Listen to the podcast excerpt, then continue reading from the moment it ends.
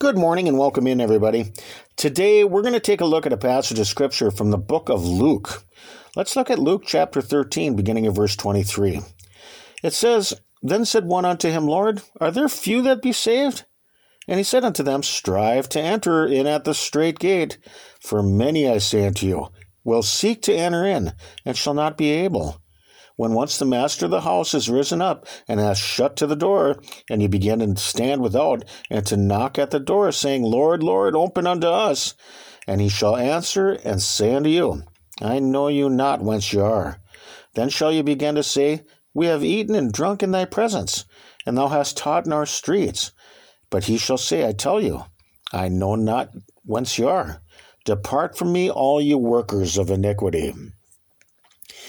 Salvation is not just a one time event in somebody's life.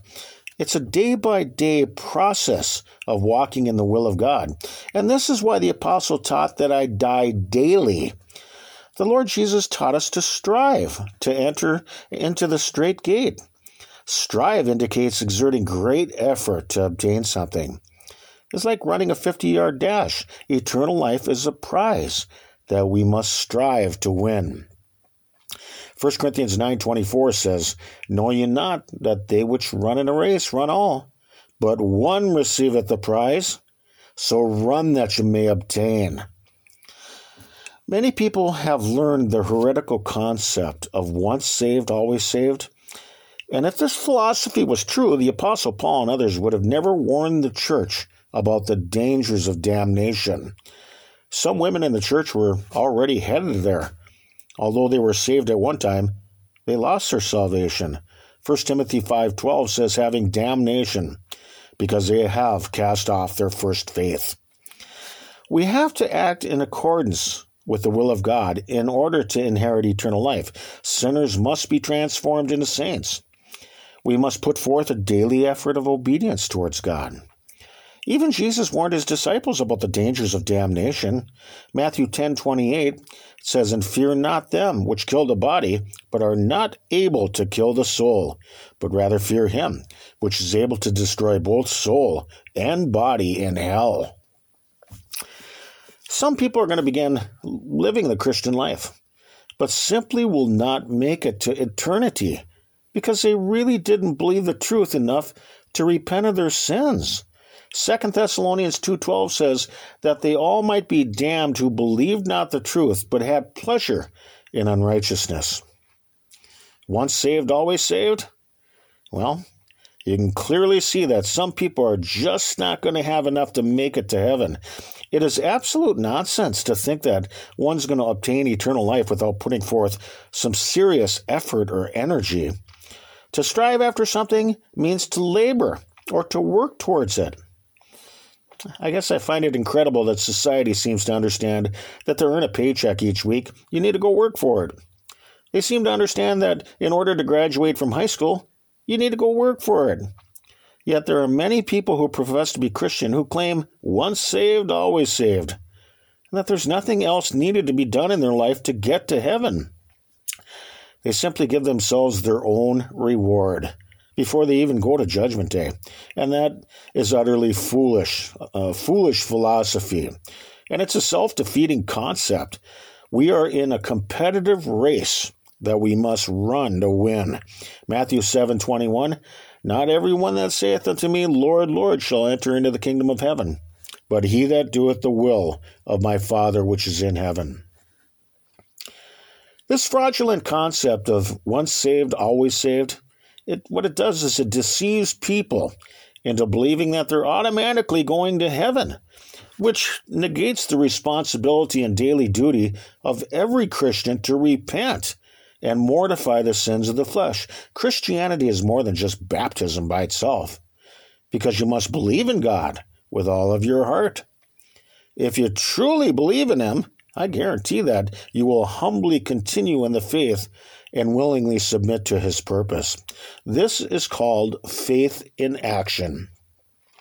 And that kind of faith will result in salvation. The apostle knew that he had done God's will from his heart and that he would be rewarded accordingly. 2 Timothy 4, beginning of verse 7. I have fought a good fight, I have finished my course, I have kept the faith. Henceforth there is laid up for me a crown of righteousness, which the Lord, the righteous judge, shall give me at that day, and not to me only, but unto all them also that love his appearing. The once saved, always saved mentality is a thought pattern that requires no action to continue to do the will of God or even to go on unto perfection. All that matters is that at one time in your life you accepted Jesus as your Savior and then your salvation is locked up and secure. A college president might have a box of diplomas locked up in a cabinet in his office, but they don't give them away to anybody. Eternal life isn't given to everybody either. It is granted to those who do the will of God from their heart. 1 John 2:17 And the world passeth away and the lust thereof but he that doeth the will of God abideth forever. Salvation is a day by day process of rejecting the things of this world and embracing the things of God. Baptism is just the first step in the Christian life. And our salvation depends on being converted and transformed to the will of God. And to do this, you must renounce your own path and submit to God's purpose for your life. You must deny yourself daily. You know, Andrew and my wife can testify that before I became a believer, I said that I would never teach anything in my life. Teaching was something that I absolutely couldn't stand, and I completely loathed the profession. And like other things in my life, I knew that this was going to have to change in order for me to become pleasing unto God. I was going to have to do something that was completely against my will.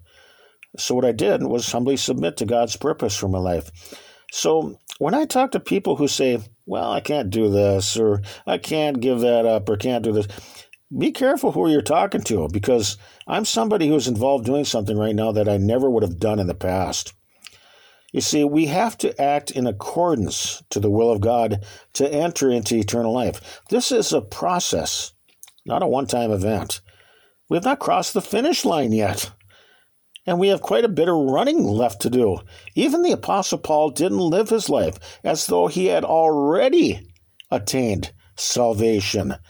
Philippians 3, beginning at verse 11, he says, If by any means I might attain unto the resurrection of the dead, not as though I had already attained, either were already perfect, but I follow after, if that I may apprehend that, for which also I am apprehended of Christ Jesus. Brethren, I count not myself to have apprehended, but this one thing I do, forgetting those things which are behind, and reaching forth unto those things which are before. I press toward the mark for the prize of the high calling of God in Christ Jesus. Let us therefore, as many as be perfect, be thus minded. And if anything ye be otherwise minded, God shall reveal even this unto you. Remember that even though Lot's wife was saved from Sodom and Gomorrah, she later perished. When the Lord saved the people of the land of Egypt, he later destroyed them that believed not. Once saved, always saved? Uh, you better think again. So let's think about these things for right now. We can be found on your web browser by searching TLKJBC, where you can find our diaries distributed through various platforms. We are not associated nor affiliated with any other religious groups. You can get our entire podcast feeds directly along with transcripts at tlkjbc.com. Or I suppose that you could find us somewhere up here in the great northern Minnesota woods. And peace to you all, and Lord willing, we'll talk with you some more tomorrow. Till then, bye bye, everybody.